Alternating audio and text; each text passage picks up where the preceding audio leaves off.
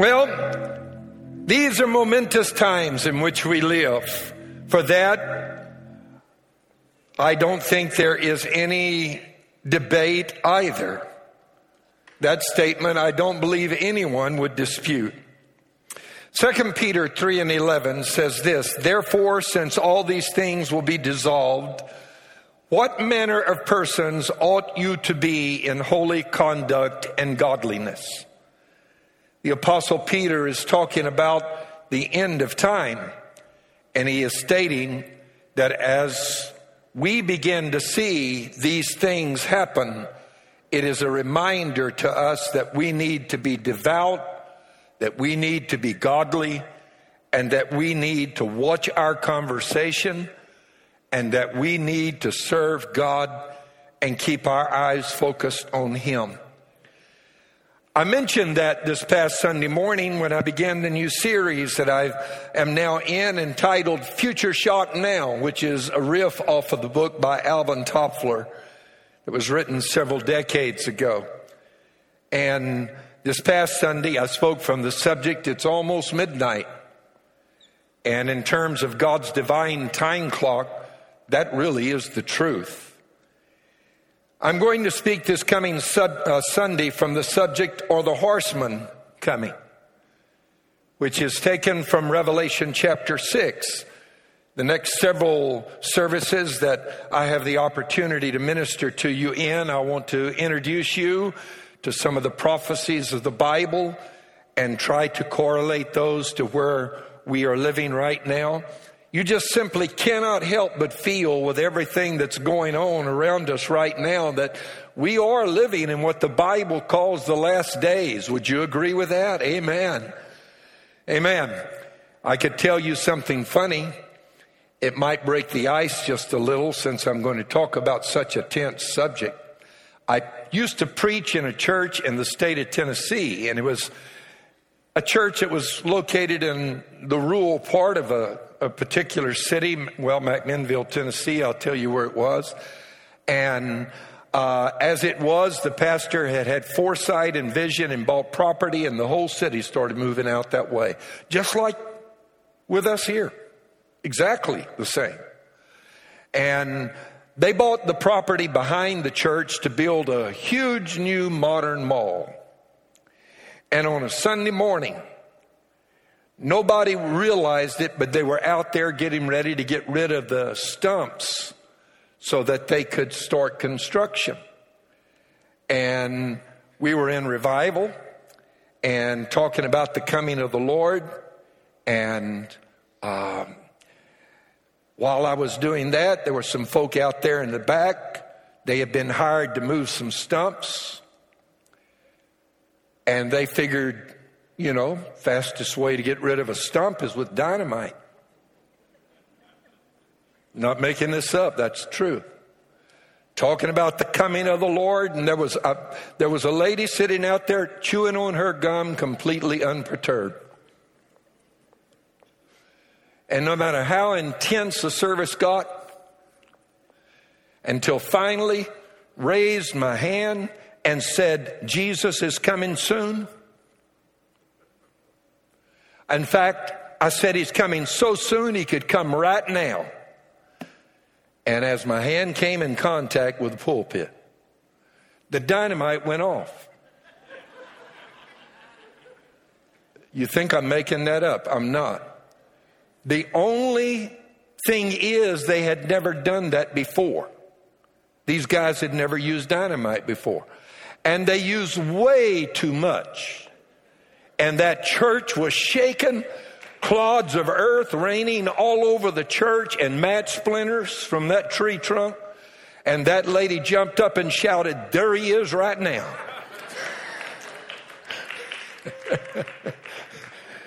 she would have really gotten to the altar fast if she could have got off her knees. Oh, she was moving. Now, you say, Pastor, is Jesus really coming? I promise you he is. Do we know when? No. No man knows the day or the hour. But there are prophecies given in your Bible that are meant to be as it were, mile markers as we get closer. They're like the ticking sounds of a grandfather clock standing in the corner of the room. Tick tock. They mark every passing moment. And I want to speak this evening about something that I feel like is very significant in Bible prophecy, and that's the four Babylons in Bible prophecy. In Revelation 18, verses 1 through 3, I read, After these things I saw another angel coming down from heaven, having great authority, and the angel was, the earth rather, was illuminated with his glory. And he cried mightily with a loud voice, saying, Babylon the Great is fallen, is fallen, and has become a dwelling place of demons, a prison for every foul spirit and a cage for every unclean and hated bird. For all the nations have drunk of the wine of the wrath of her fornication. The kings of the earth have committed fornication with her, and the merchants of the earth have become rich through the abundance of her luxury. Father, would you speak to us right now? Open your word to our understanding and help us to take from the truth of your word divine insight that can transform our lives, especially in these troubled times, in Jesus' name. And everybody said, Amen. Once again, like I did Sunday, I want to point out to you that my intention is not to scare anybody to death. There's enough of that going on already. Just look around. My intention is to give you hope and let you know that in the middle of the chaos, there is order. Let you know that in the middle of everything that's going on, there are hands that are guiding the process within certain parameters. And insofar as you and I, as believers, are concerned, we are safe, as I said Sunday. I don't want you to feel this is coming upon us. It's not a punishment. And I could talk to you about the coming of Christ and the rapture and all of those things that are so vital and important. I can only cover so much in one evening. And so I want to dive directly into this. What does Babylon and Revelation represent in Bible prophecy? Throughout the book of Revelation, you will find references made to Babylon. Babylon was the capital city of an ancient kingdom called Babylonian Babylonia, rather, or the Babylonian Empire. It was located in what today would be called Iraq. However, when you study the prophetic verses in the book of Revelation, and there are a number of them, chapter 13, chapter 17, we could go on a number of chapters. In chapter uh, 18, you will find references made to a particular Babylon that do not seem to fit with the historical Babylon and they seem to be, as it were, out of order with what the ancient Babylon represented. The prophecies about Babylon appear to represent several things. They appear to represent a future political kingdom, a future religious kingdom or entity, and a future economic system. This is obviously very confusing to many Bible readers because we all know about the ancient historical Babylon. And of course, when you read Babylon, your mind immediately goes back to that Babylon and Nebuchadnezzar and Belshazzar and people like that. Well, you see, Babylon was an incredible city. It was considered to be the largest city of the ancient world. It was very advanced in the arts and in science. Its hanging gardens were a phenomenon of great beauty and architectural splendor. And people would come from far regions of the world to see the beauty of Babylon. They were also brilliant astronomers. It's where the three wise men from the east came that saw the star that signified the birth of Christ and they were able to discern its meaning because they had a long history of studying astronomy. The problem is, is that Babylon was conquered and failed in 539 BC. Babylon was also overrun a number of other times during the following centuries before Christ was born, and its standing and its stature were diminished each time until finally it was literally nothing more than just a small town or a village. That's what makes these prophecies that John wrote of a political, an economic, and a religious Babylon all the more incredible. It's because at the time that John wrote this, Babylon was just a dusty little village. Now, for many centuries, Babylon has practically ceased to exist altogether. Jeremiah prophesied that ancient Babylon would never be inhabited again after those days, the historical Babylon. Jeremiah 50, verse 13, the A clause, but the wrath of the Lord, she, because of the wrath of the Lord, rather, she shall not be inhabited, but she shall be wholly desolate. That's the prophecy Jeremiah gave regarding ancient Babylon. And so now we read about a Babylon that is to come, what looks like three of them, and we read a contradictory, it seems, prophecy stating that Babylon will never again be inhabited, and everybody's asking, what does all this mean? Saddam Hussein actually tried to rebuild Babylon during his reign over Iraq, but was deposed of before he could do so. You see, none of these prophecies about Babylon being prominent make any sense until you remember that the book of Revelation is a book of symbols that represent real events. One of the problems that God, as a communicator with us, has is to be able to speak to us in modern times, but the book was written centuries ago. So he's got to devise language, he's got to devise description, he has got to put together adjectives, he's got to put together symbolism in such a way that he can speak to a generation that is born 1900 years after the last book in the Bible was written and still be able to communicate with them with relevance. Amen. So the question then is how do you decipher the meaning of these symbols? One of the most important principles is that to interpret scripture, you've got to use other scripture to do it. You don't just get to look at a verse and say, well, I think it means this. Because our thoughts and our opinions don't count when it comes to interpreting scripture. Amen. And when we look in chapter 1 of Revelation, verse 19, John is clearly told that he should write what he has already seen, what now is, and what shall be after this. In other words, that is to say, the vision I'm going to show you, John, throughout the book of Revelation, that vision encompasses things that have passed, things that now are, and things that are yet to come at a future time. The past is historical the present and the future are what were coming. You might ask then, how does one begin to understand Bible prophecy? So let's look at one of the most basic of all interpretive principles, and that is the law of first mention. You might want to remember that when you study your Bible.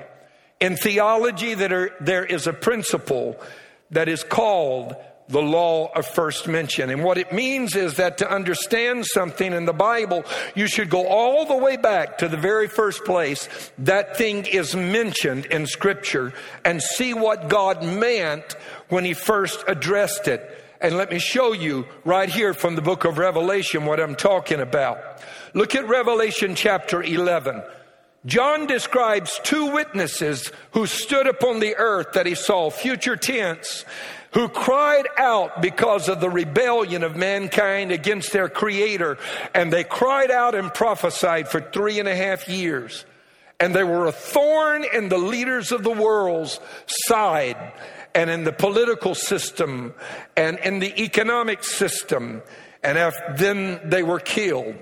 And after three and a half days, John said he saw them amazingly get resurrected while the whole world is watching that right there tells you it had to be at a different time than yesteryear. The only way that could happen is via television. and via the news. And while cameras are trained on the bodies of these two witnesses, they're going to stand to their feet, breathe, and have life again. And while the world watches, be caught up to meet God in the heavens. Amen. And the Bible says this it says, that, and, and I'll read it in, in, in, Revelation 11 and 7. When they finish their testimony, the beast that ascends out of the bottomless pit will make war against them, overcome them, and kill them. Now, watch this. And their dead bodies will lie in the streets of the great city, which, here it comes, spiritually is called Sodom and Egypt, where also our Lord was crucified. Amen. Spiritually is called Sodom and Egypt. God called the name of the city where they killed Christ spiritual Sodom. Did you notice that? You say, wait a minute. There wasn't any Sodom in the days of Christ. It had been destroyed 2,000 years before John was ever born. And you're right. Both those cities were destroyed in Genesis 19.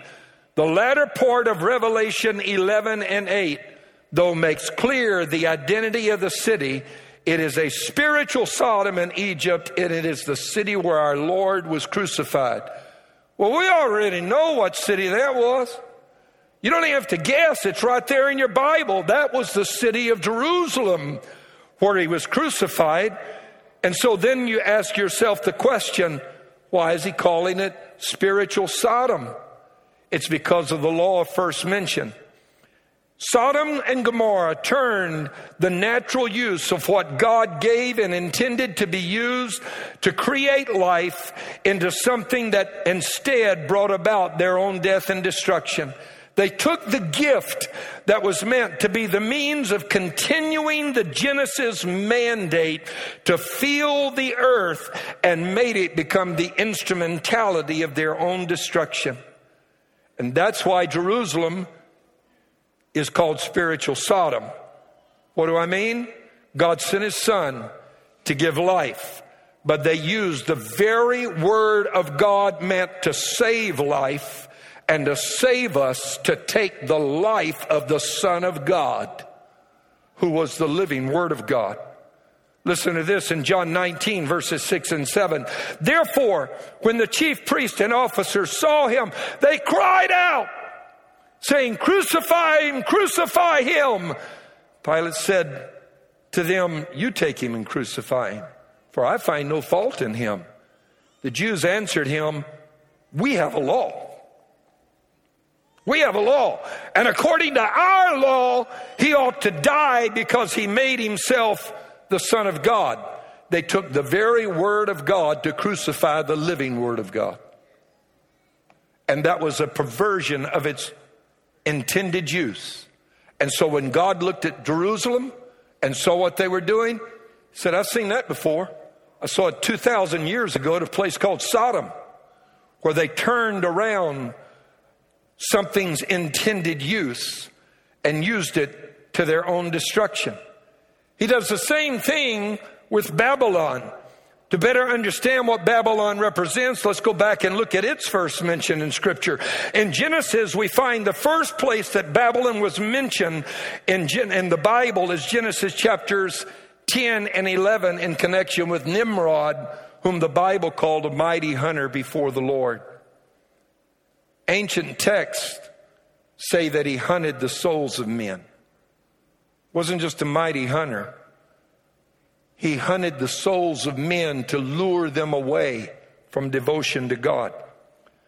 Babylon was the place where after the flood, men settled. And remember, even though it was only a few chapters earlier in Genesis, which was hundreds of years ago in terms of time, they hadn't forgotten it. They were till, still telling the story. Sure hope there's not another flood. Well, there won't be if you live like you're supposed to live. God had told them that He's never going to destroy the world again with, with, with a flood, but they didn't want to live like they should. And so they basically, Nimrod, who was their leader and their king, set about to build a tower where they could escape just in case there's another flood coming. Because we're not changing the way we're living. Not for you, God, not for anybody, is basically what they were saying. So we're going to go ahead and live like we want to, but all of that threat about a flood, we got it covered this time. We're building a tower. We're going to save ourselves. We don't need you to save us. And therefore, in the Bible, Babylon becomes a type of a substitution Something man created to replace what God had intended to be used there. Man creates his own substitute and then, then turns to God and say, got it covered. You can go ahead and leave now. Don't need you anymore. Yeah, but if you don't live right, this is going to happen. Nah, not going to happen. We got that covered. We've got it handled. All under control. See ya. Bye, God. And that is pretty much the attitude of today's society, isn't it? Bug out, God, we don't need you. Don't need you in our government. Don't need you in our universities. Don't need you in our schools. In fact, many times we don't even need you in our churches. Sorry. I feel like I really want to preach here tonight. I, so I might say a few things that I'll leave here after the service and say, Did I really say that? And my wife will say, Yeah, you really did. Amen. But it needs to be said. Amen. They built a tower. The purpose of the tower was to provide their own way of salvation. And it replaced man's need uh, to live in a way that was pleasing to God. That way they could go ahead and do their own thing, tell God to get lost. Amen. God saw the Babylonian tower as a replacement for himself as Savior. And that's why these systems in the book of Revelation are called Babylonian systems. They all are replacements for God. Amen. You see, these systems replace man's need of God with something of man's own devising. Man feels that he doesn't need to obey God. We've got it all worked out. Thank you very much. And in reality, all of these are poor substitutes. But what they will do is kind of like eating your dessert before your meal. It spoils your appetite for the thing that's most important and best for you. And man's created his own systems. And so they named the city that grew up around the Tower of Babylon, Babel, rather the Tower of Babel. They, they named it Babylon. Babel means confusion. And that's what you see all around us right now. Confusion in politics, confusion in the economy, confusion, confusion. It reigns everywhere. Confusion in religion, and when you look at the book of Revelation, you will see that John speaks of a political Babylon that man creates to solve his problems. You'll find there is an economic Babylon that goes hand in glove with the political system. And it too is called Babylon because it makes mankind feel that we don't need you, Lord. I got my insurance, my 401k, I've got a good job, I've got my house taken care of. Thank you, Lord, I don't need you. And God said, Babylon, Babylon. Amen. And then finally, there's the religious Babylon. And you might ask, but how can religion be a substitute for God? Easy. People seem to believe that religion is synonymous with God, but it isn't. Religion can be the biggest obstacle you face in trying to find God or have a relationship with God. It's a substitute for God all over the world. People are satisfied with religion rather than knowing the Lord.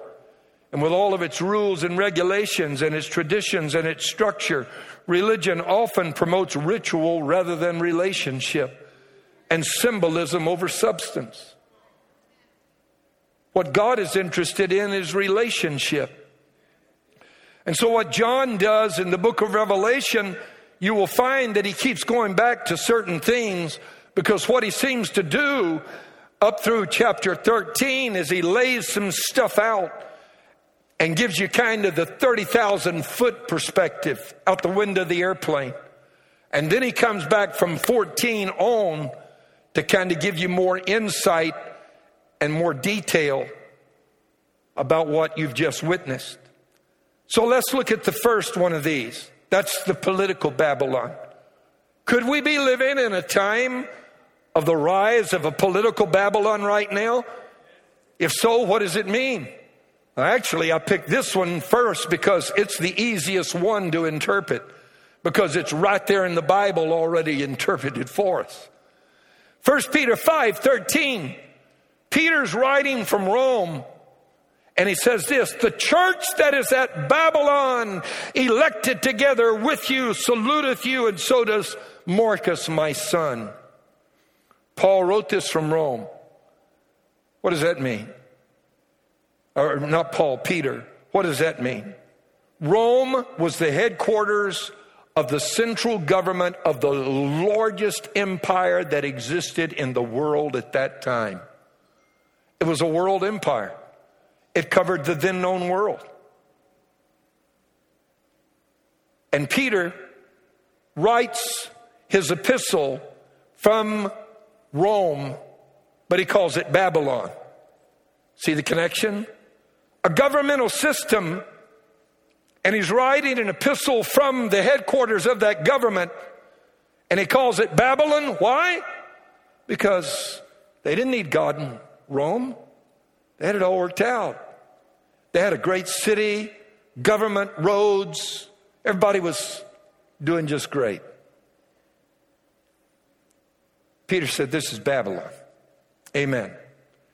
This connects with what Daniel saw in a vision in Daniel chapter 7 that could come, that will come, I should say, in the last days. In Daniel 7, Daniel dreamed a dream of four different beasts that came up out of the sea. And it was explained to him that these were four major world empires or governmental systems that would rise. And it was clearly stated that the context would be the last days. Now, watch this. Anytime you see in prophecy something coming out of the sea, I could take the time to show you the scriptures, but I'd have to keep you too long tonight. But believe me, it's there. When you see it rising out of the sea, Sea represents multitudes of people. So there is rising up out of the multitudes of humanity governmental systems. Amen.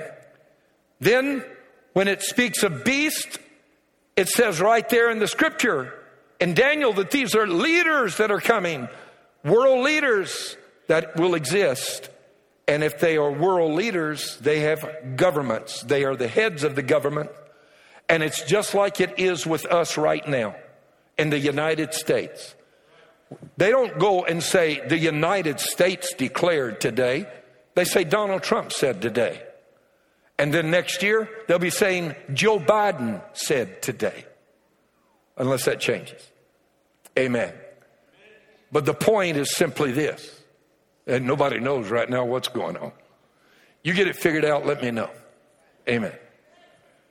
But the point is, world leaders become synonymous with it being identified as a part of that structure of which they are a part. And, and so it was that these beasts rose up and they referred to modern political systems that Daniel was seeing. And those exist right now. Make no mistake about it. I don't have time to talk about these tonight, but they already are in existence right now.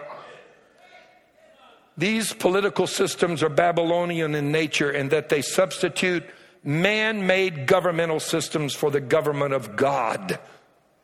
And this is where people sometimes object. I used to preach on these kind of things years ago. And boy, are we there now. It's like, you know, we're, we're close. Back then, I'd preach it's coming someday. I'm like, my God, I'm not sure we're going to make it till tomorrow morning. Amen. I mean, I used to say back in the day when I was an evangelist, goodbye, sinner friend. People climb over each other to get to the altar because they, they knew that it was in the scripture and they had a sense that it was near. But if we were near then, how much nearer are we right now? You get my point. Amen. And people would always ask this question well, what's wrong with having a government that solves the problems of the world? Nothing. It's just they're leaving God out. The reason the problems exist is because man turned from God. Amen. Disease, sickness, crime, war, racism, hatred, animosity, greed, pride, arrogance, immorality, all of it is the result of man's fall from grace. So now then, the way man chooses to address it is, hey God, we're going to get together and we're going to fix this up and we'll be cool and you just go ahead and stay in heaven somewhere and leave us alone. And we'll fix this by ourselves. Instead, what man ought to be doing is humbling himself and including God in his efforts to fix the problems of the earth. Amen. If only man would say, Thy kingdom come, thy will be done on earth as it is in heaven. But what Daniel saw and what John saw as well was man's efforts created a monster, and that monster was called the beast. That what was supposed to help turned out to be the most, most destructive force released on the face of the earth. In Revelation 17 and 3, John says, So he was carried away in the spirit into the wilderness and saw a woman sitting on a scarlet beast, which was full of names of blasphemy, having seven heads and ten horns. How I wish I could take the time to talk about those entities, seven heads and ten horns. But all I, I have time to do is just gloss over a little of this. And I'll say the beast is the governmental system. That's what that is. The beast is the governmental system.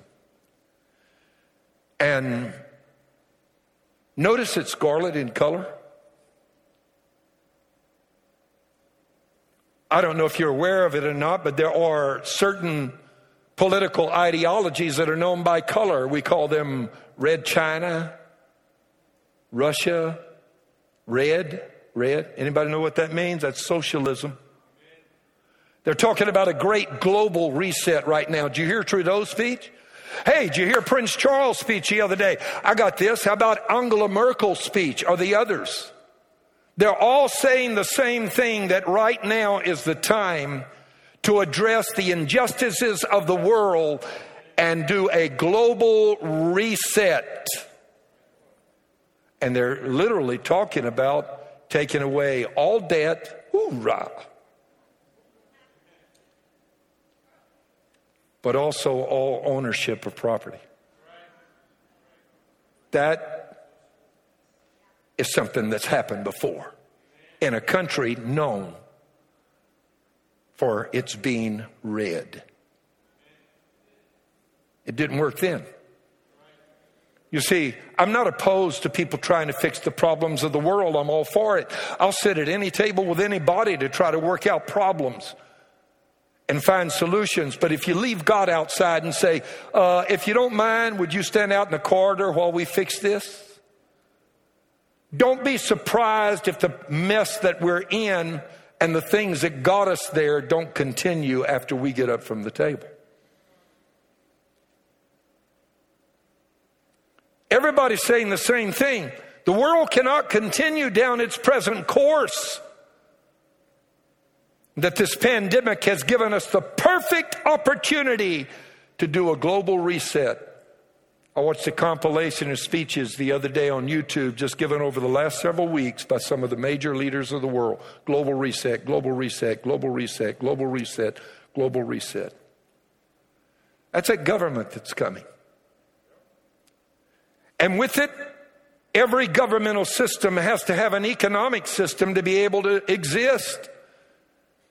The economic system is, I'm sure, something you're very familiar with. that we read about in the Bible, and insofar as it relates to the last days, it will be the economic Babylon. And you find it described in Revelation 13, 16 through 17. He causes all, both small and great, rich and poor, free and slave, to receive a mark on their right hand or on their foreheads. And that no one may buy or sell except one who has the mark of the name of the beast or the number of his name. Remember, the beast is the political system. Now we're talking about the economic system of the political system. That's what I talked about this past Sunday morning, where the scripture says you will not be able to buy or sell without that mark in your right hand or in your forehead. And in other words, you'll be shut out of the system. You'll be excluded if you aren't willing to take the mark. Have y'all been hearing what they're saying about this vaccine they're coming out with? That if you don't take it, you won't be able to go to your office? Y'all been hearing that? You won't be able to get on an airplane, train. You can't go anywhere, can't do anything until you take the vaccine. You say, well, Pastor, you're surely not advising us to stay away from the vaccine, are you? Let me just tell you what somebody sent me, and then you make up your own mind, okay? I'll tell you what I'm going to do. But at least one of those vaccines is made from cells taken from an aborted fetus.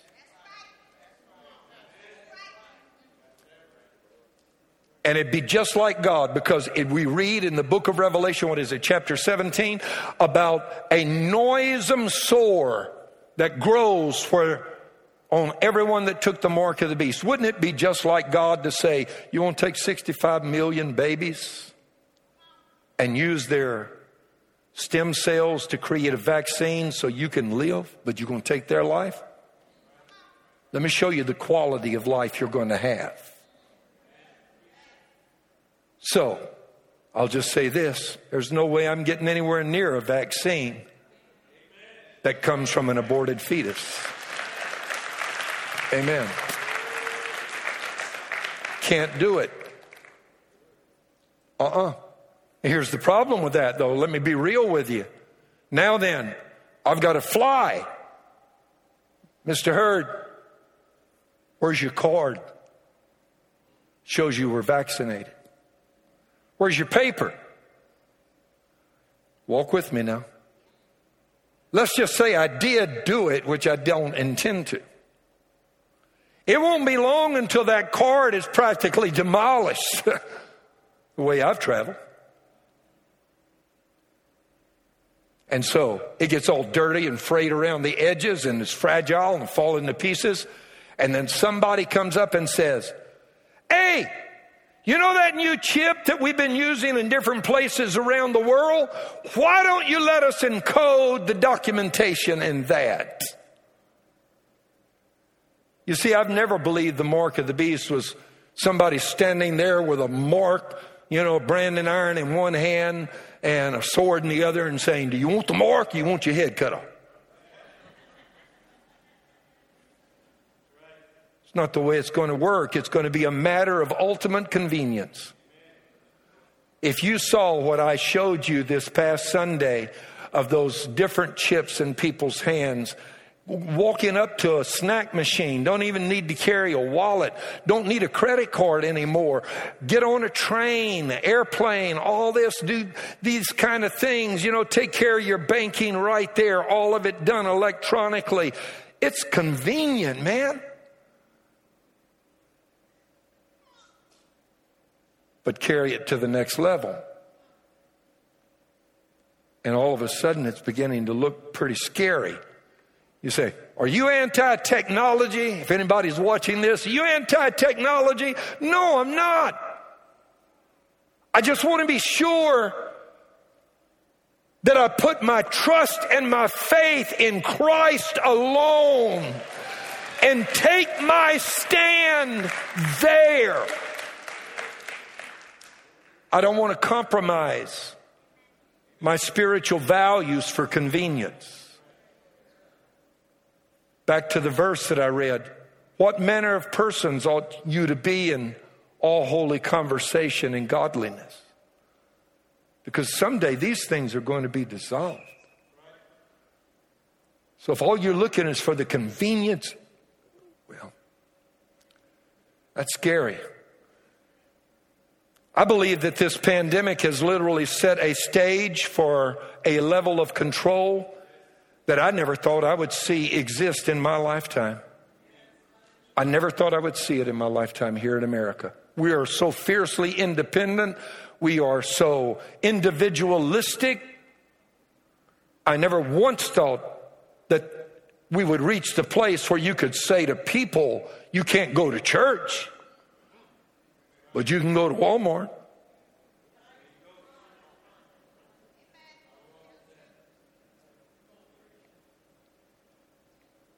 I'm not talking about being foolish and reckless and getting out there and acting irresponsibly insofar as this virus is concerned. See that? I wore it to the platform, took it off over there on the corner once I got on the platform. And when I see you after service, I'll have this on. And I'd love for you to wear them into the building and, and when you leave the building, where I actually wish we'd wear them all the time. But the problem is right now that, that people are going to label us as being anti technology. And we're not. You'll be able to get a taxi, you'll be able to pay your meal for your meal, you'll be able to get on an airplane, all of that with just stick in your hand, you know, right there. All of it deducted automatically. Ultimate level of convenience. And God said, That is Babylon. It's a replacement for me. Rather than fix the problems that got us into this mess, you want to devise your own solution and leave me out of the process. And that's what is so disturbing about this. Amen. And then there is the rise of religious Babylon. The religious Babylon will be the spiritual component behind this system. You think religion's going away?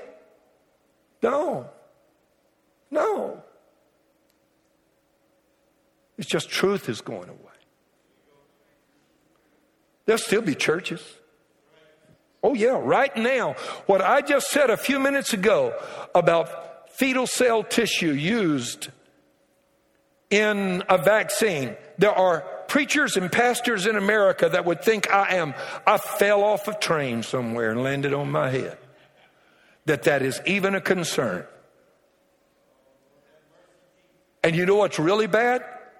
Is every day we're exposed to it, we're exposed to more of it and more of it and more of it. And all of the while, the strong position we once had about things like that begins to get weaker and weaker and weaker and weaker because we all want to be accepted, don't we?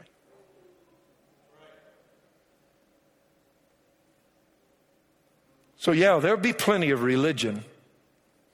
In fact, the Bible speaks of a false prophet that's going to accompany all of this. A false prophet, a spirit of deception is going to be present.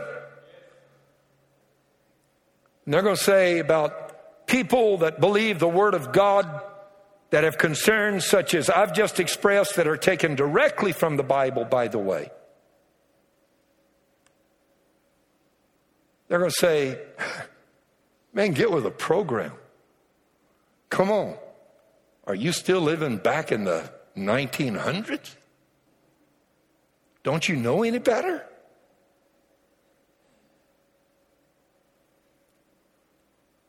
And there will be a strong pull to get you to compromise on the principles of Scripture. And you've got to say no to those things. You've got to make up your mind that you're standing your ground for righteousness, seeing that these things will be dissolved. What manner of persons ought we to be? Religious Babylon will be the spiritual component behind the system. Revelation 17, verses 1 through 5, it's described as a woman There are two women, by the way, that are mentioned in Revelation. This is one of them. The other, I'll tell you who it is in a moment. Let me read. Then one of the seven angels who had the seven bowls, that's judgment, by the way, came and talked with me, saying to me, Come, I will show you the judgment of the great harlot who sits on many waters, with whom the kings of the earth committed fornication, and the inhabitants of the earth were made drunk with the wine of her fornication. So he carried me away in the spirit into the wilderness, and I saw a woman sitting on a scarlet beast, which was full of names of blasphemy, having seven heads and ten horns. What's the wilderness? The wilderness is exactly what you would imagine a world is like without God. It's wild. It means uncivilized. It means pagan. It means that in spite of the technological advances, that it's not a good place to be. You don't want to get lost in the wilderness. And it's in the wilderness, in the this this area and I'm not talking about a, a, a, geographical area. That's not what the scripture means. It's talking about a spiritual wilderness, a spiritual no man's land. And out there, there is this beast and, and it has on its back a woman. There's that beast again, the scarlet beast, the governmental system. And the Bible says that this woman was full of names of blasphemy or the, the, the beast was full of names of blasphemy, having seven heads and ten horns, and the woman was arrayed with purple and scarlet, and adorned with gold and precious stones and pearls, having in her hand a golden cup full of abominations and the filthiness of her fornication. And on her forehead a name was written Mystery Babylon the Great, the mother of harlots and of the abominations of the earth. The beast is the governmental system, the mark is the economic system, the woman is the religious system. We know this because, as I mentioned a moment ago, there are two women that are mentioned in Revelation. One is godly, one is impure. The impure one is this one. The godly one represents the church, the bride of Christ. The other woman represents the false church, this woman on the beast is literally the antithesis of the bride of Christ that we read about in Revelation 21. Look at verse 9. Then one of the seven angels who had the seven bowls filled with the seven last plagues came to me and talked with me, saying, Come, I will show you the bride, the Lamb's wife. And she was arrayed in white linen, dazzling and clean. Here is a woman that is pure. But this one is not. The Bible specifically mentions her immoralities. What does that mean? She seduced the world into going along with the system. The beast that she's riding on the back of now, what's this? It is a religious system empowered by a political system. And the only way that can exist in today's climate is if the religious system doesn't offend the political system. And that's why they want churches closed.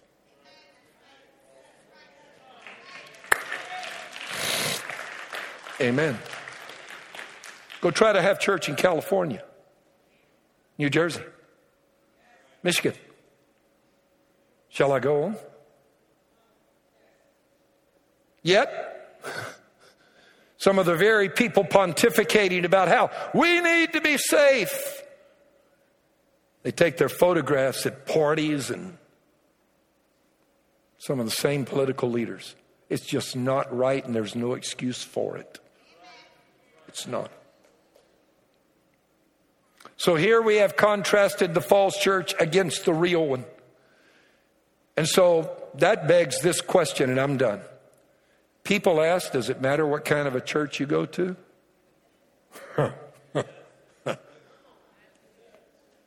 does. It matters a lot. You need a church that is faithful to the Word of God. You need a church that listens to the Word of God, that obeys the Word of God. You need a church that lives by the Word of God. Amen.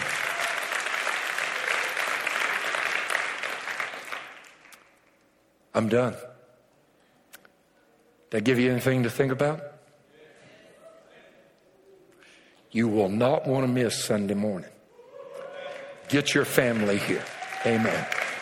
Would you stand with me, please? If you're here and you don't know the Lord, well, every head is bowed right now.